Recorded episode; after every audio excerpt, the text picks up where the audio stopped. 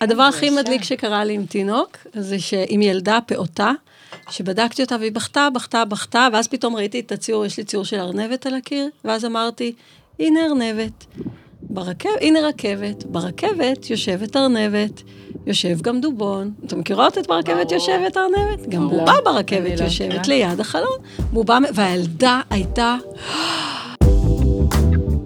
היי, קוראים לי אביגיל גורן. אני דולה ומלווה נשים בלידות. ואני מיכל רוזן, אחות, מיילדת, ואתן מאזינות ל"באות לעולם", שיחות על הריון ולידה.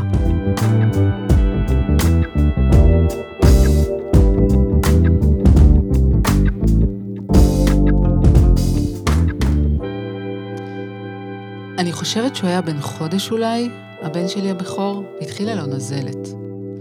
והחוויה שלי כאימא מאוד מאוד טריה, החוויה שלי הייתה שהוא לא יכול לנשום. ואני נזכרת בזה עכשיו, כמעט 20 שנה אחורה, וזה חי בי, חוסר האונים, המצוקה שלי. התקשרתי בוכה לחברה שהייתה מבוגרת ממני בערך בעשר שנים עם חמש בנות, מה לעשות? מה לעשות? היא אמרה לי לעשות אדים, ואולי עם עלי אקליפטוס. ואני זוכרת ששלחתי את הבן זוג שלי לראש הגבעה בעין כרם, עשר בלילה ללקט עלי אקליפטוס. ובעיקר, איך אני הרגשתי אבודה, אבודה. זו הייתה הפעם הראשונה שממש הרגשתי את המחנק הזה בגרון ותחושת האחריות הכבדה של האימהות. תבינו, אני ממש חששתי לחייו. היום הזמנו לכאן את רופאת הילדים, דוקטור שרון שגב דומאי.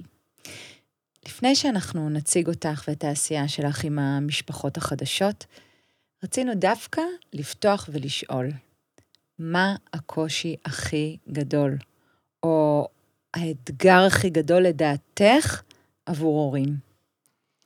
אז קודם כל, תודה שהזמנתם אותי, ואני מאוד מתרגשת להיות איתכם, ואני חושבת שאם אני צריכה לזקק את האתגר למשפט אחד, זה יהיה כמה דברים.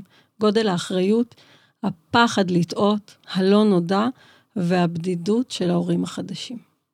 וואלה, אני הימרתי שדווקא תדברי על שפע של אינפורמציה שעלולה לבלבל הורים, על אנשי מקצוע שממהרים לאבחן דברים, על היעדר שקט אצל ההורים, ומכאן גם אצל התינוק. הרי היום אפשר לאבחן בשנייה מחלה אצל דוקטור גוגל, ואם לא שם, אצל דוקטור פייסבוק, ואם זה לא טוב, אז יש מטפלים אחרים ויועצים, מלא קולות רקע.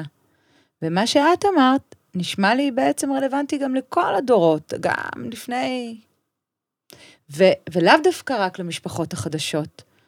אבל אולי בעבר לא נתנו לזה מקום, או לא באמת היה שיח על הקושי ש... והפחד והבדידות. נכון. אז הטכנולוגיה באמת משתנה, אבל הקושי הוא על-דורי. אני מטפלת בילדים כבר 20 שנה, והחוויה של הורות טרייה היא מאוד מטלטלת, מאוד מסעירה, מאוד מפעימה הכל. מה שמשמח אותי מאוד שקורה בשנים האחרונות, זה הדיבור שמאוד מאוד משתנה. לפני 20 שנה, הורים ואימהות צעירות לא דיברו בגלוי על קושי. היום, לשמחתי הרבה, הכל על השולחן. הורים משמיעים את הקול שלהם, משתפים גם בחוויות לא פשוטות, גם בקשיים, והחשיפה הזאת מאפשרת לנשים אחרות וגם לגברים להזדהות עם חוויות שאולי הם יתביישו בהם, להבין שהם לא יוצאי דופן, שחשוב מאוד לדבר ולהציף קשיים, וחשוב לקבל עזרה. אז הנה, אנחנו יושבות פה, רופאה, מיילדת ודולה, נשים, אימהות לילדים, יושבות, מקיימות שיח שבאמת עשוי לנרמל, לחזק ולתת מקום לדברים שעולים בתקופה החדשה הזו, תקופת ההסתגלות לילד חדש, וזה דבר מאוד מאוד חשוב. ובעיניי גם הידיעה שיש רופאים רופאות יותר נכון, שמביאות עימן גישה אחרת, רגישה, קהילתית, הוליסטית, זה שינוי חשוב מאוד, ואנחנו מאוד מאוד שמחות שאת פה ונותנים לזה קול. אז נספר שאת רופאת ילדים מומחית משנת 2004. את התמחית בבית החולים דנה. הקמת לפני 12 שנים ביחד עם דוקטור מיכל גרינפלד, מרפאת ילדים במרכז תל אביב, והיית שותפה בהקמת החברה לרפואת הנקה. שכחתי משהו? בטח, דברים חשובים. אני גם אשתו של, ואני גם אימא לשתי בנות מקסימות, בנות תשע וחמש, שירה ויובל, והן עוזרות לעצב גם את האישה וגם את האימא שאני, ומאוד משפיעות על האישיות המקצועית שלי. דוקטור, למה דווקא רופאת ילדים? אז כנראה שתמיד ידעתי. רפואת ילדים היא נורא אופטימית. ילדים הם מאוד דרמטיים, אני תמיד אומרת את זה להורים, לטוב ולרע. יש להם יכולת ריפוי והחלמה מפעימה. היא מאגדת בתוכה שתי מערכות יחסים. אחת עם המטופל הצעיר והשנייה עם ההורים. העיסוק שלי מאפשר לי להיות חלק משמעותי מאוד מחיים של משפחה, וללוות גם את ההורים וגם את הילדים בצמיחה שלהם ביחד ולחוד.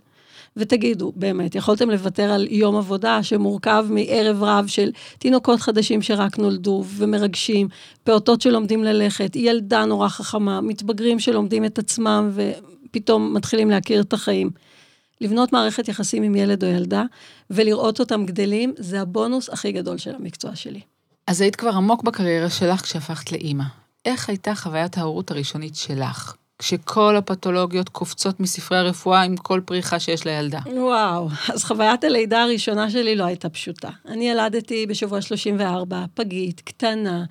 הייתי אחרי רעלת הריון, וגם הלידה עצמה, כמו שאתם מתארות לעצמכם, ניתוח קיסרי דחוף, לא הייתה פיקניק. ולכל זה קדמו די הרבה שנים של טיפולי פוריות.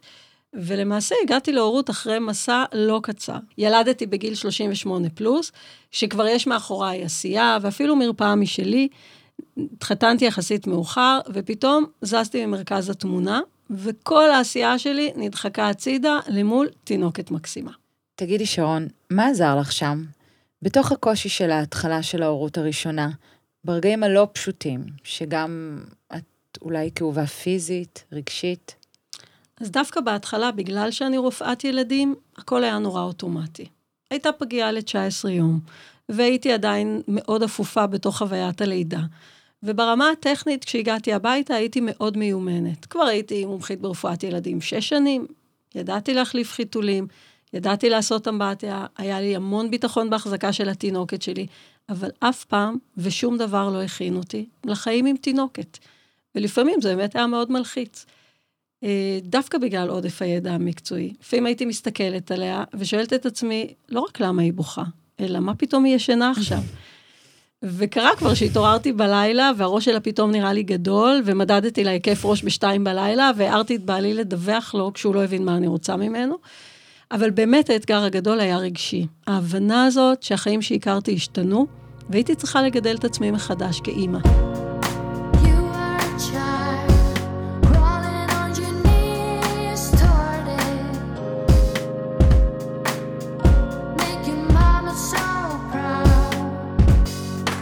אמרת לי פעם באיזו שיחה שהלידה היא הר כל כך גבוה שהוא מסתיר את מה שקורה אחריו, שזה מסתיר כמעט הכל.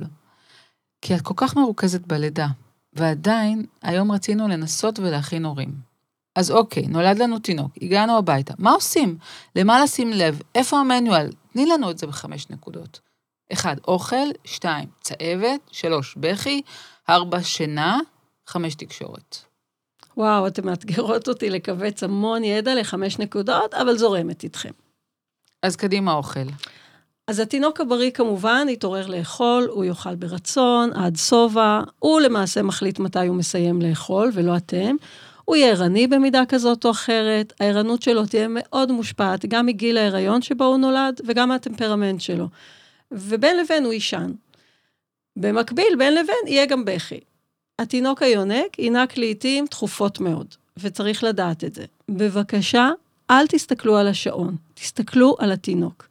אם הוא מראה סימני רעב, הרבה לפני הבכי, תציעי לו שד. התינוק שמקבל בקבוק יאכל בערך כל שלוש שעות, אבל גם כאן צריך להסתכל עליו. לפעמים הוא ירצה לאכול יותר. המדד שלנו להאכלה טובה הוא מבחן התוצאה, עלייה במשקל. אנחנו רוצים לראות שתינוקות עולים במשקל. כלל אצבע אומר שבגיל עשרה ימים התינוק יחזור למשקל הלידה שלו, אצל פגים, שימו לב, זה אחרת. ובערך בשבוע נרצה לראות עלייה של 200-250 גרם, לפעמים נראה יותר. מדד מאוד חשוב זה מדד החיתולים הרטובים ומדד היציאות. אנחנו רוצים לראות חמישה-שישה חיתולים רטובים ביממה, וארבע עד שש יציאות קקי ליום. למה היממה הראשונה? אנחנו מדברים ככה על כמה ימים אחרי, נכון? נכון, שבוע הראשון. אוקיי. אוקיי, צהבת. התינוקות נולדים עם כמות גדולה של כדוריות דם אדומות. הן צריכות להתפרק על ידי הכבד, והופכות לבילי רובין שצריך לצאת כפסולת מהגוף. עד כה פשוט. אבל הכבד של הילוד הוא לא תמיד בשל מספיק, ומתפתחת צהבת של הילוד. התינוקות צהובים, ואנחנו יודעות שכ-40% מהתינוקות יהיו צהובים, בעיקר סביב היום השני או השלישי. אבל אז מה קורה? אז משתחררים הביתה, ואנחנו נשארות לבד עם תינוק צהוב, ושאלות לגבי כן ברית, לא ברית, ומה עושים עם התינוק הצהוב הזה. מתי להגיע אלייך לבדיקה במרפאה, ומתי לבית החולים בחזרה. ותנסי להסביר לנו את זה בשני משפטים, בבקשה, בבקשה לא להלחיץ.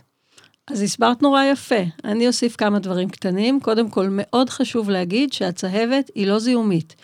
ואני רוצה להגיד שערכי הבילירובין מאוד משתנים מתינוק לתינוק, והשאלה אם נטפל בצהבת או לא נטפל, תלויה בערך הבילי, בילירובין, ובזמן שחלף מהלידה.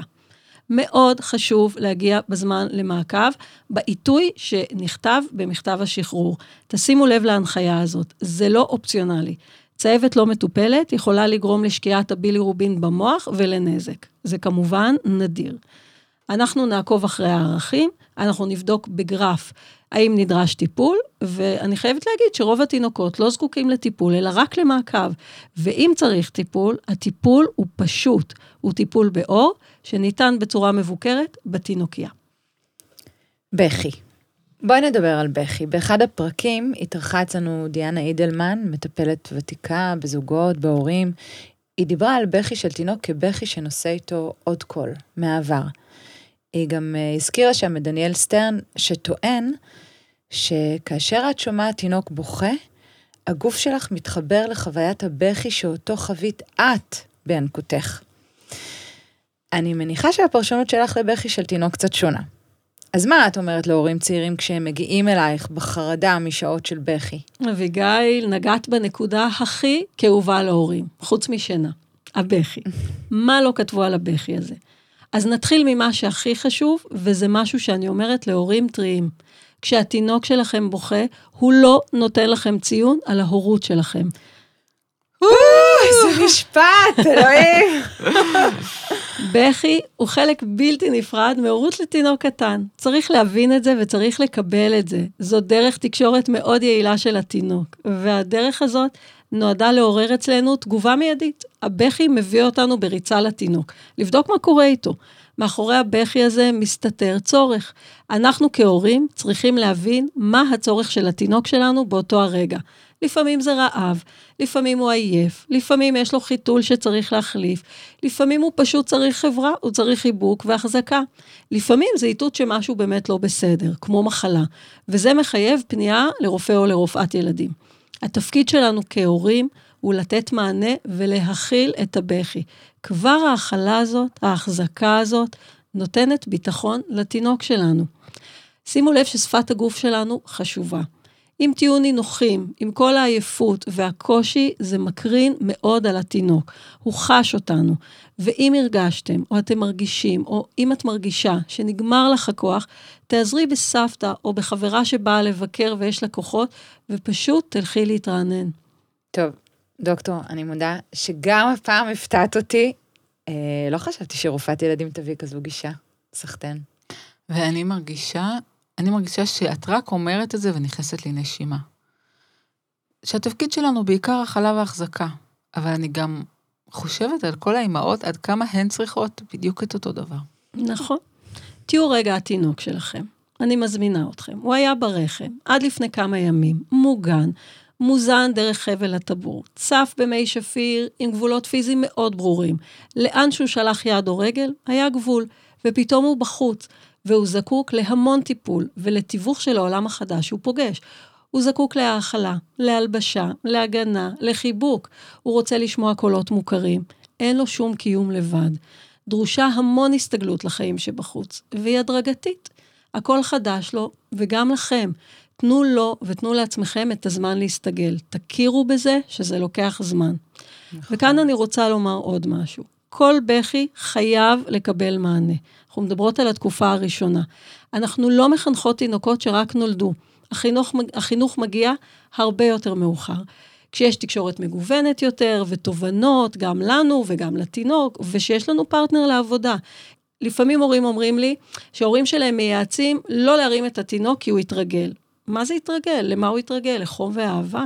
הוא זקוק לזה, הוא זקוק לבניית אמון בכם כמטפלים שלו. כל זה, כאמור, נכון לחודשים הראשונים. ככל שהתינוק שלכם גדל ומתפתח, לבכי נוצקות המון משמעויות, והתמונה, כמו בחיים, הופכת להיות מורכבת יותר. So שינה. מכירה את זה שיש את החברה הזו שהילד שלה ישן משמונה בערב ועד שש בבוקר, פתאום, רצוף, גם לא מתעורר. ולי באופן אישי בא לחנוק אותה, כי זה אף פעם לא קרה אצל הילדות שלי. אז מה נחשב תקין במעגלי שינה וערות של תינוקות? אז קודם כל זה תמיד אצל אחרות, אני מבטיחה, הן באות לבכות אצלי. אבל זה גם לא רלוונטי בכלל לשבועות הראשונים. אני שמה רגע בצד את כל דיוני השינה ומתרכזת במה שאנחנו יודעים. אז בגדול תינוקות יישנו 3-4 שעות ברצף, אבל לפעמים גם במקבצים קצרים של 30-40 דקות. להלן, התינוק שלי לא ישן בכלל. אין יום ולילה מבחינת שעות שינה. עד גיל שלושה חודשים יש תהליך הבשלה של סינכרון של השעון הביולוגי. ואז סביב גיל שלושה חודשים, או במהלך שלושת החודשים הראשונים, השינה תהפוך להיות מרוכזת יותר בלילה, ובמשך היום יהיו מקבצי שינה מסודרים יותר. רק חשוב להגיד כאן שמבחינת בטיחות, אנחנו מבקשים להשכיב תמיד את התינוק על הגב, על מזרון קשה, בלי חפצים במיטה ולכסות בשמיכה, ואני מפנה אתכם להמלצות שכתובות באתר משרד הבריאות. אז תקשורת. בשיחה המקדימה אמרת לי משפט שמאוד התחברתי אליו. אמרת לי, תינוק הוא אנלוגי ולא דיגיטלי. הוא אנושי. זה נכון, זה בסיסי וזה, וזה נשכח. גם האחריות, גם חוסר הידע, גם חוסר הביטחון, שהם נורא טבעיים בהתחלה. כל אלה שולחים אותנו מיד החוצה. אנחנו בשנת 2020, אנחנו מחפשים מידע, אנחנו רוצים להכניס נתונים לאפליקציות, אז תינוק הוא לא פרויקט. זה בסדר גמור ורצוי ומומלץ לנהל לפחות בהתחלה, בעייפות הגדולה, איזשהו רישום. מתי הוא אכל, כמה פעמים ראיתם אה, קקי בחיתול, וכמה חיתולים רטובים היו. זה נותן איזה סדר, אבל זה לא העיקר. כשנולד תינוק, מתחיל קשר חדש בין אנשים. והקשר הזה דורש הרבה התבוננות בתינוק, בשעות הערות שלו. הוא מסמל לנו המון דברים. למשל, סימני רעב הם אוניברסליים. התינוק יפתח את הפה, יפנה את הראש מצד לצד, יתחיל להביא את הידיים לפה. זה השלב שבו הוא מסמן לנו שהוא רוצה לאכול. אם התינוק בוכה, פספסנו סימנים מוקדמים לרעב. כשתינוק עייף, האפיים שלו יתחילו להיסגר והעיניים יעצמו. זה הזמן שלכם להרגיע אנרגיות ולאפשר לו להירדם. תקשורת פירושה גם לדבר עם התינוק שלנו, לאפשר המון מגע ביניכם, להחזיק אותו הרבה, ליצור קשר עין, לדבר אליו. הוא זוכר את הקולות שלכם מהרחם. אני רוצה לסכם ולומר כאן משהו מאוד מאוד חשוב. שלושת החודשים הראשונים הם די כאוטיים, והכל משתנה כל הזמן. אל תנסו להכניס שם סדר. תחוו כל יום בפני עצמו. הדברים מתייצבים בהמשך, אצל כולם. הביטחון שלכם ילך ויגבר.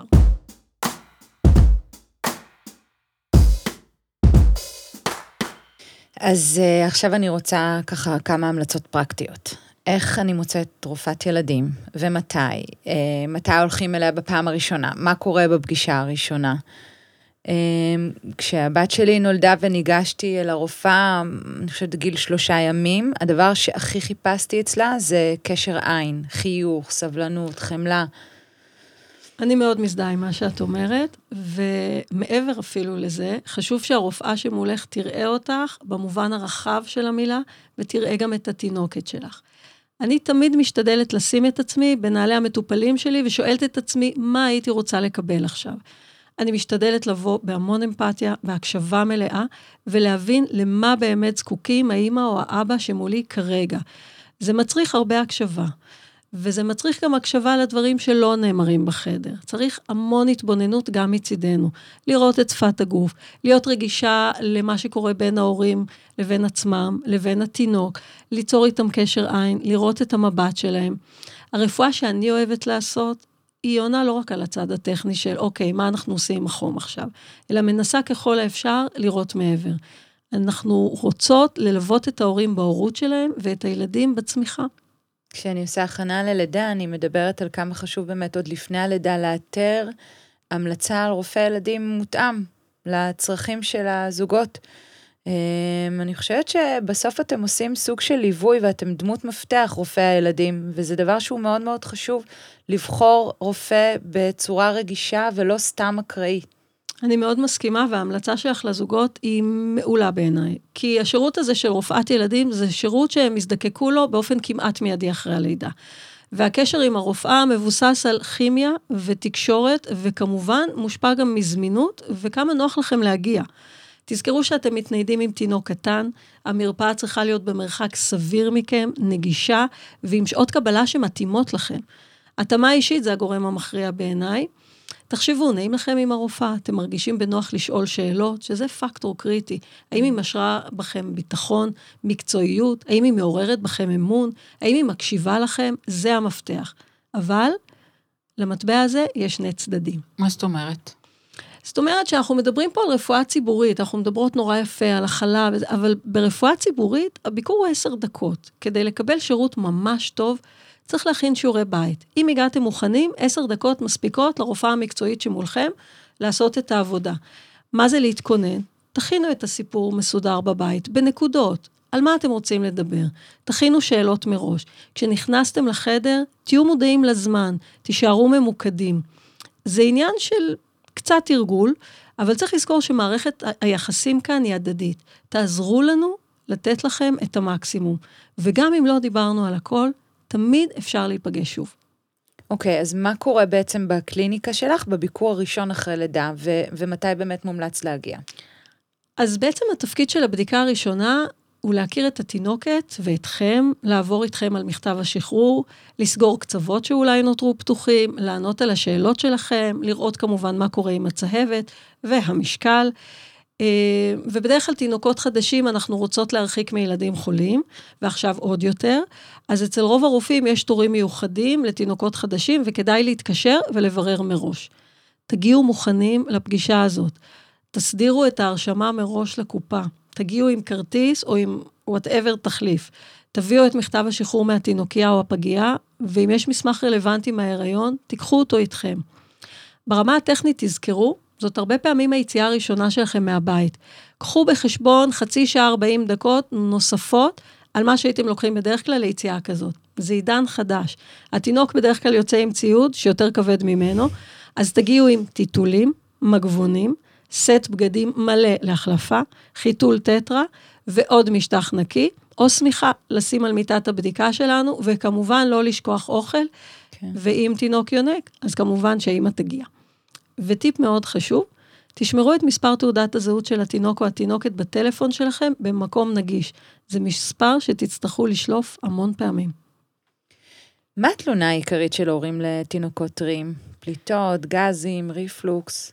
אז הורים בדרך כלל יגיעו, יגיעו כי התינוק בוכה ומתנהג שונה מהרגיל. אז לפעמים זה יהיה פליטות, לפעמים קושי בהאכלה, המון סוגיות הנקה, ואני באמצע מנסה להיות המתווכת, לשמוע ולראות מה ההורים רואים, לבדוק את התינוק ולהבין מה קורה.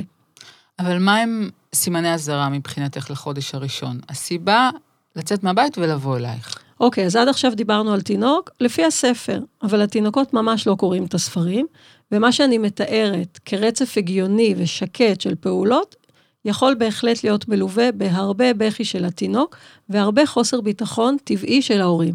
מה לעשות עכשיו? מה היא רוצה עכשיו? אז קודם כל להירגע ולנשום, ולא לתת לבכי לטלטל אותנו. קודם כל לבדוק אם התינוקת רעבה, להחליף חיתול, ואם היא לא נרגעת, להפשיט לגמרי ולסרוק את הגוף. האם היא מניעה ידיים ורגליים? האם אתם רואים נפיחות כלשהי? האם יש פריחה? האם הצבע של התינוקת תקין? האם יש בגד שנראה שהוא לוחץ? גדם של טבור שנשר ותקוע במקום ממש מעצבן? שערה כרוכה, סביב אצבע או סביב הפין אצל בנים, וכמובן למדוד חום. מצב לא תקין למשל הוא חום בילוד. יילוד עד גיל חודש, אם יש לו חום 38 ומעלה, זה מחייב פנייה מיידית לחדר מיון, אפילו לא עוברים דרכי. תינוק אפאתי מחייב טיפול מיידי. זה התינוק שישן, שהוא ישנוני, שהוא לא מתעורר לאכול. מבחינתנו זו נורה אדומה וזה מחייב בדיקה מיידית. מיעוט יציאות גם עלול להעיד על אי אכילה מספקת ודורש בירור.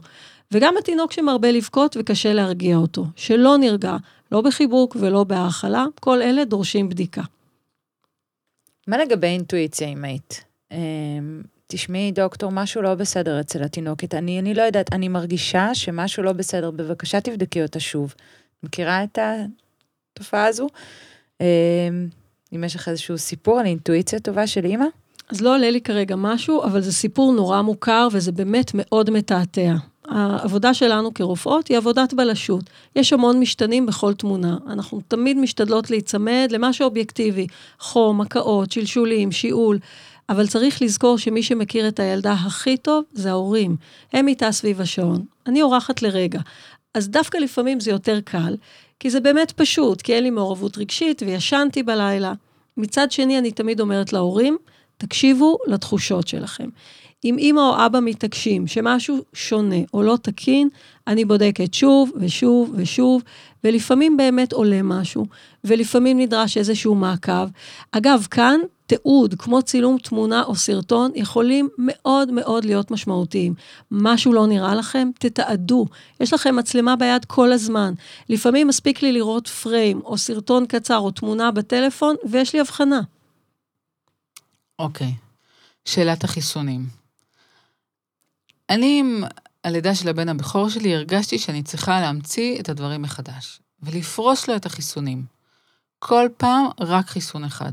תראו, הילד קיבל המון המון דקירות, ובסוף בן הזוג שלי, שהיה אחראי לקחת את הילד לחיסונים, בסוף הוא, הוא היה זה שהרים דגל לבן ואמר לי, די, די, זה לא הגיוני לדקור אותו כל כך הרבה פעמים. איך את עוזרת להורים טריים לנהל את ההחלטות שלהם בנוגע, למשל, למתן חיסונים? סך הכל את, את יודעת, את עובדת במרכז תל אביב עם הורים שמחזיקים כל מיני אג'נדות, נכנסת אימא ואומרת, אני לא מחסנת. אז קודם כל, כמו תמיד בין בני אדם, בסיס הוא תקשורת. הנושא של החיסונים עלול להיות מאוד טעון, ומאוד חשוב לי לשמור על שיח מכבד. מבחינתי, מבחינתנו כרופאים, החיסונים חשובים מאוד, כולם. אנחנו חיות בתקופה שבה אפשר לראות, הלכה למעשה, את המשמעות של מגפה. זה מאוד חשוב בעיניי. אני מקדישה לזה במרפאה זמן, לשיחה עם ההורים המסתייגים וגם המתנגדים. קודם כל, אני בודקת איתם איפה החשש או ההתנגדות. לפעמים החששות מאוד קלים להרגעה. לפעמים זה עניין עמוק יותר, אבל חשוב לי מאוד שהתקשורת תהיה גלויה. מאוד חשוב לי שיבינו את ההשלכות ואת האחריות שהם לוקחים. לי חשוב לתת המלצה שהיא מגובה במחקר רפואי, ואותו דבר אגב עם הורים שמתנגדים לתרופות מסוג מסוים, לאנטיביוטיקה או לסטרואידים למיניהם. אם יש לכם שאלה או הסתייגות לגבי מה שהרופאה שלכם אומרת, תעלו אותה, תדברו על זה.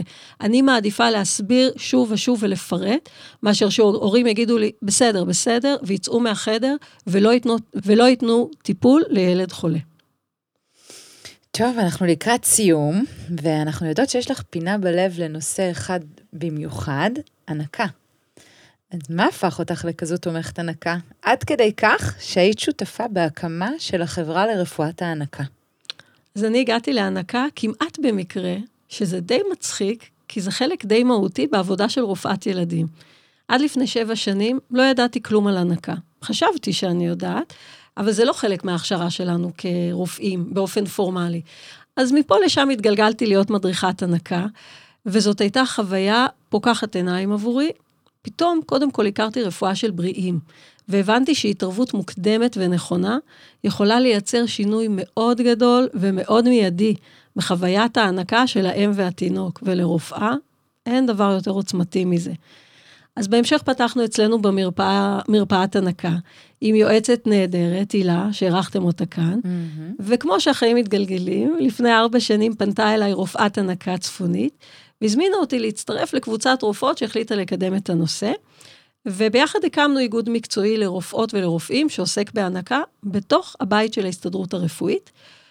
אמ, אנחנו מכשירות רופאים ורופאות ונותנות להם ידע בסיסי בהנקה על כל היבטיה.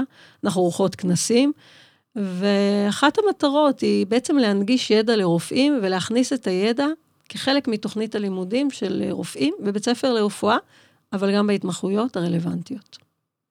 נסכם. אז הלידה היא התחלה של מערכת יחסים, וכל ילד נולד עם טמפרמנט ואישיות שצריך ללמוד. ההבנה שכדאי להקדיש זמן וללמוד ולהכיר את התינוק, להתבונן בו בערנות ובשינה. וכשהתינוק שלכם בוכה, הוא לא נותן לכם ציון על ההורות שלכם.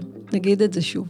מעמד השחרור מבית החולים הוא מעמד מאוד מרגש. במכתב יש המון מידע על התינוק. שם נוכל להבין מתי להגיע למעקב צהבת, או לאיזושהי בדיקה שצריך לחזור אה, ולעקוב אחרי התוצאה שלה. שימו לב להמלצות, תקראו אותם. הנקה או בחירה לא להעניק הם נושאים נפיצים. כדאי שתהיה שם תמיכה, לבדוק מה התמיכה שיש לי. אם המניקה לא יכולה לשאת לבדה את כל האחריות, כדאי שתסייעו לה שם, בן הזוג או בת הזוג, משפחה רחבה, חברות, טיפת חלב, רופאת הילדים. ואם את מניקה, תקבעי תור לרופאת הילדים יומיים לאחרי השחרור. אם את לא מניקה, כדאי להגיע גם לרופאת הילדים לפי ההמלצה בשחרור, על מנת לעקוב אחר הצהבת ועלייה במשקל, תוך כמה ימים. ונושא אחרון שחשוב לי להתייחס אליו דווקא כרופאה, וחשוב שישמעו אותו ממני, זה נושא המבקרים בבית. אני פוגשת המון אמהות אחרי לידה. זו תקופה מאוד מאוד אינטימית עבור משפחה צעירה.